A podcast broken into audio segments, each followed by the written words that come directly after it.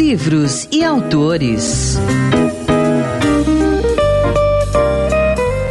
A editora Carambaia lançou o livro O Sino e o Relógio, uma antologia do conto romântico brasileiro. A obra foi organizada por Hélio de Seixas Guimarães e Wagner Camilo. Os dois são professores de literatura da Faculdade de Filosofia, Letras e Ciências Humanas da USP. Na coleção estão autores de renome como Machado de Assis, Nízia Floresta e José de Alencar. E esses nomes de renome se juntam a nomes menos conhecidos atualmente. Para falar sobre essa obra, muito importante para quem quer conhecer mais e, e, se envolver mais com o conto brasileiro do século XIX, eu vou conversar agora com o professor Wagner Camilo, um dos organizadores do livro. Professor, boa tarde, parabéns por essa organização, professor. Muito obrigado, Roberto. Um prazer estar com vocês no, no Via Sampa, falando desse livro que é o resultado de uma pesquisa longa que a gente desenvolveu em parceria. E enfim, é um prazer imenso estar aqui. Prazer é nosso, professor. Muito obrigado por nos atender. Professor, eu queria começar justamente disso que o senhor falou, essa pesquisa. O livro traz 25 contos publicados entre 1836 e 1879. Como é que foi reunir essas 25 histórias, professor? E, creio que muitas delas eram de difícil acesso.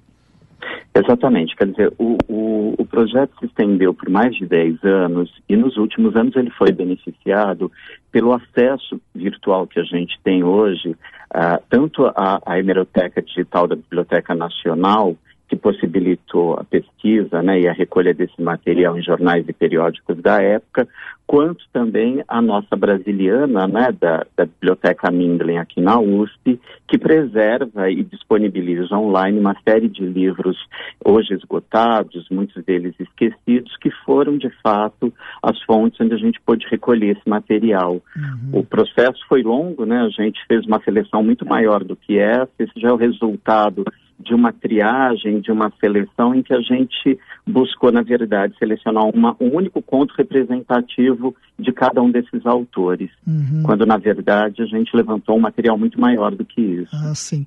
Professor, e então foi isso mesmo que aconteceu? Eram, é, às vezes, contos até publicados em jornais lá do século XIX, que vocês é, é, encontraram nesses arquivos virtuais uhum. e trouxeram, então, agora à luz. Foi assim que aconteceu.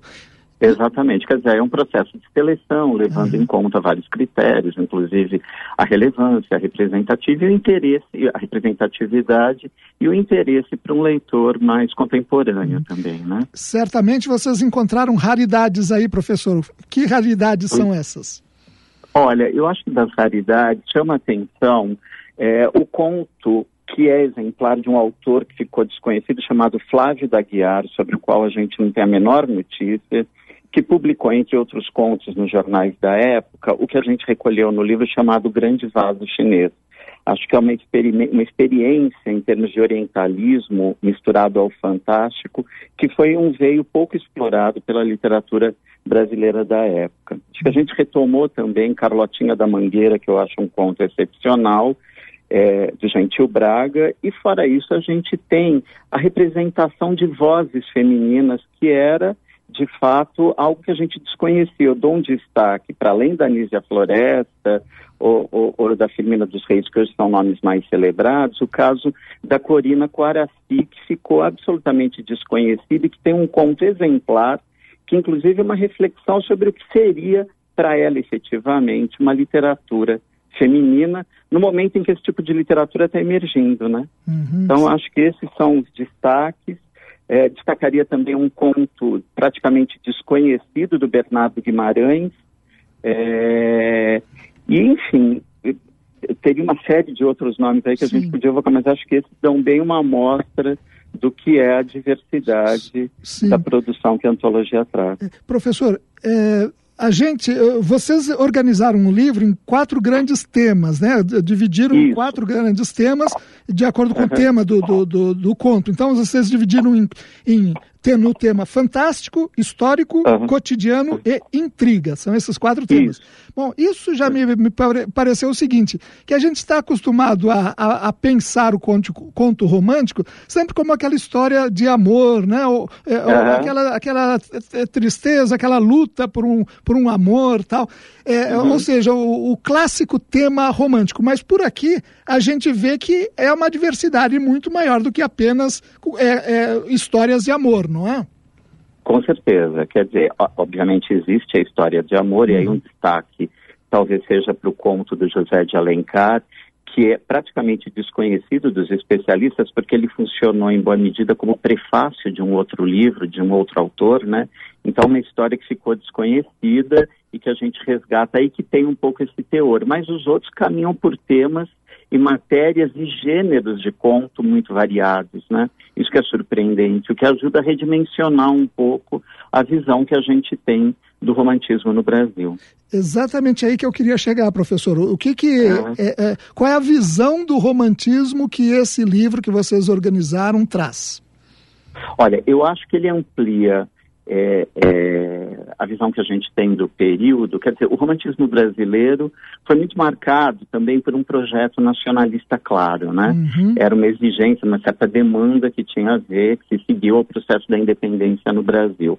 Então, há uma série de contos no livro que dialogam com essa vertente nacionalista, com essa questão do indianismo, que foi um marco né, na criação de um mito nacional, mas já adota uma perspectiva um pouco diversa daquilo que a gente está acostumado a ver uhum. na história oficial, na literatura mais canônica. Por exemplo, o Toné, que está representado aí, traz o indianismo da época da conquista para a Guerra do Paraguai, em pleno século XIX. Então, com isso, ele redimensiona um pouco a visão tradicional que a gente tem do indianismo, né? Uhum. Fora isso, há abertura para uma produção marcadamente cômica, outra fantástica, é, outra que explora costumes pouco comuns ao que era a literatura da época, essa vertente orientalista do conto do Aguiar, quer dizer, há uma, uma pluralidade é, de caminhos que a historiografia muitas vezes não dá registro, né? Uhum, e eu acho que a antologia, nesse sentido, contribui efetivamente é, é, para redimensionar isso. Sim. Professor, e quanto à qualidade desses é, escritores e esses contos praticamente desconhecidos que hoje vêm à luz graças à pesquisa de vocês, a, a, a qualidade artística desses trabalhos, como o senhor considera? Olha, é desigual. Isso não, não, não se pode negar. Há achados muito felizes e outros que estão tentando acertar o tom é, do conto. O conto era um gênero novo na época, uhum. né? Então, em muitos deles a gente percebe que não há um domínio absoluto ainda é, daquilo que o, que, o, que o gênero novo está propondo. Então, nesse sentido, o andamento de alguns deles, o, o, modo como eles lidam com, com, com, o fecho da história e tudo mais, a gente, a gente percebe que eles estão ali tateando algo que é novo. Ainda assim é relevante, justamente porque eles estão experimentando formas e temas que não eram uh, consagrados ainda pela literatura oficial. Então, na verdade, há momentos muito felizes e há outros é, que a gente relativiza em termos estéticos, né? Mas às vezes chama atenção para o interesse histórico, pelo interesse da matéria, ainda que formalmente ele não tenha encontrado o, o tom adequado que a gente espera, que a gente está familiarizado, sobretudo depois que o gênero se estabiliza com Machado de Assis, né? Uhum. Então, antes disso, tem um, uma certa é, é, flutuação até na denominação do que eles chamam de, de conto, né? Em vários momentos eles vão usar outra terminologia, vão falar de noveleta, novela, romancete. Quer dizer, é, é, é meio um gênero novo que eles estão ainda tateando onde a marca da oralidade também está muito presente. Tem essa ideia também do conto como a escrita de um causo, para usar o termo popular, né, ouvido oralmente, que eles tentam registrar literariamente. Então, é, é, é enfim, é, é, oscila. A gente pode dizer que há uma oscilação em termos de qualidade estética. Uhum. Mas eu acho que mesmo assim o interesse, ou pelo tema, ou pela matéria né, que ele está abordando, é, compensa até certo, até certo ponto certa frustração que se pode ter com o desfecho de uma história ou outra. Uhum. E do Machado de o conto que vocês selecionaram do Machado de Assis, o que chama a atenção nele, professor? Ele está mais ligado então, à fase romântica ou realista do Machado? É, ainda é alguma coisa mais ligada, talvez, ao primeiro Machado, mas a gente pegou, sobretudo, o Machado e do Relógio de Ouro para contrapor justamente ao Sino Encantado, que abre o livro, que é um conto esquecido do, do Franklin Távora, o autor de, do Cabeleira, justamente para pegar esses objetos emblemáticos é, da marcação do tempo, né? É, já que o conto pressupõe essa relação estrita com o tempo, né, precisa ser condensado, enfim, lido numa sentada, se a gente pega a definição famosa do Edgar Allan Poe, a gente achou que esses dois contos emblematizavam bem o que foi o esforço desses primeiros autores em tentar ajustar é, é, o gênero no Brasil. Né? No caso do Machado de Assis, é um marco ali, evidentemente, não está ainda próximo das grandes realizações que a gente conhece depois, né? mas é, talvez esteja mais próximo ainda aí, sem dúvida, é, desse primeiro Machado de Assis, uhum. né? Professor, o livro traz contos também, várias histórias escritas por mulheres. O que, que a Isso. gente pode é, refletir a respeito disso? É, no século XIX nós tivemos grandes escritoras mulheres, algumas delas ficaram, ficaram esquecidas e em uhum. razão de um certo machismo na literatura. Que reflexões uhum. que a gente pode fazer a partir dessas histórias escritas por mulheres que vocês selecionaram para antologia? Na verdade, é uma série de pesquisadores que lidam com essa produção é, feminina do século XIX, demonstrando que é uma produção efetivamente substancial, não é? A gente tentou apresentar uma amostragem dentro do gênero aí que a antologia uh, busca representar, que é o conto, e a gente percebe que nos nomes selecionados, aí eu dou mais uma vez destaque para o caso da, da, da Corina Quaraci, era uma autora que não tem esse conto como uma produção isolada. Né? Tem uma série de outros contos que a gente deixou de fora que mostram uma produção sistemática. Né? Então, isso muda completamente a visão que a gente tem é, da participação efetiva da mulher na literatura do século XIX. Uhum. Não tem dúvida nenhuma, né? Então, isso eu acho que é, um, é uma contribuição que a antologia traz, embora já beneficiada de uma série de pesquisas é, é, de historiadoras e críticas que têm inventariado essa produção no século XIX. O senhor arriscaria dizer por que, que essas autoras ficaram eh, desconhecidas, professor? Ah, eu acho que de fato, quer dizer, tem a ver com o lugar social da mulher, não tem dúvida nenhuma. Uhum. Né? Ficaram realmente à margem, o cânone é alguma coisa que foi construída por homens, então não tem dúvida nenhuma uhum. que a posição social dela foi decisiva para uma certa marginalização em relação à literatura oficial é, do período, né? Hum, Sem dúvida sim. nenhuma. E acho que a Nise, a Floresta, já é um bom exemplo disso, né? Que veio a ser reabilitada só mais recentemente. Certo. Professor, o livro O Sino e o Relógio, uma antologia do conto romântico brasileiro, traz também dois contos anônimos. Queria que o senhor falasse sobre esses dois contos.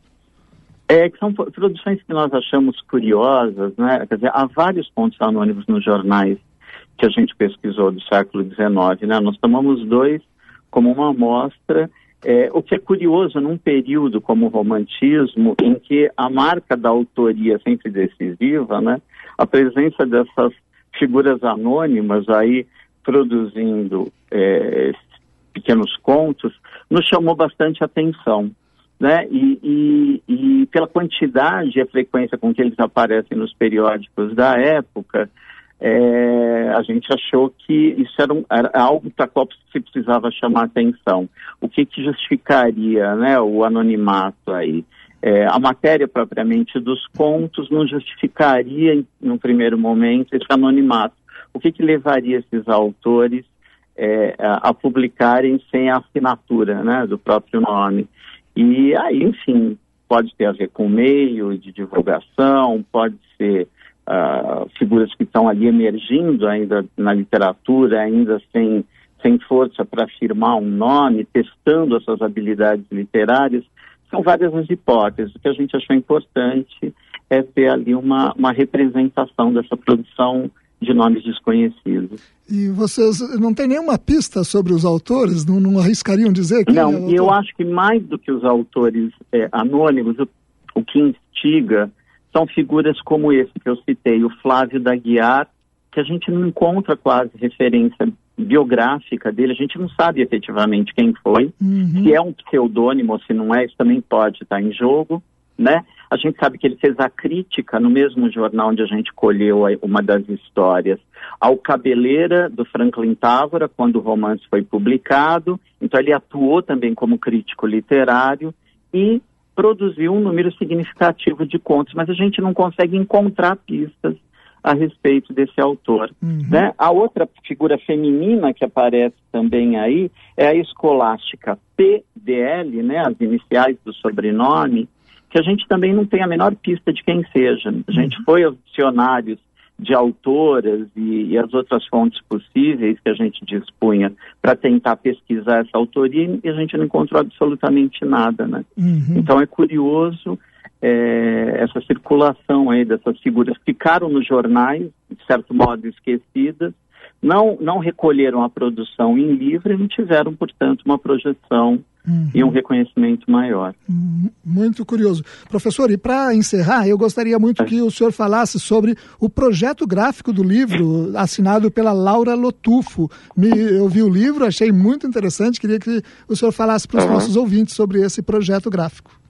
Pois é, o projeto da Laura Lotufo, quer dizer, além da criatividade toda, de toda, tem o trabalho da pesquisa também, né? Uhum. Porque basicamente o que ela recolhe ali, basicamente, o, ponto de partida do projeto dela são as vinhetas justamente dos suplementos literários, dos periódicos, onde a gente recolheu é, esses contos, que serviram de inspiração né, para que ela reelaborasse, retomando um espírito, obviamente, de publicações de época, né, inclusive nas fontes e tudo mais, né, é, mas com uma certa liberdade no manejo é, é, desses recursos, né? E resultou um livro surpreendente, né? O jogo das ilustrações, também a ilustração de certo modo quebrada ao meio, né? Que se completa na página seguinte, uma parte está na abertura da, do conto, outro está na página seguinte, então se você dobra a folha, você recompõe a figura tal.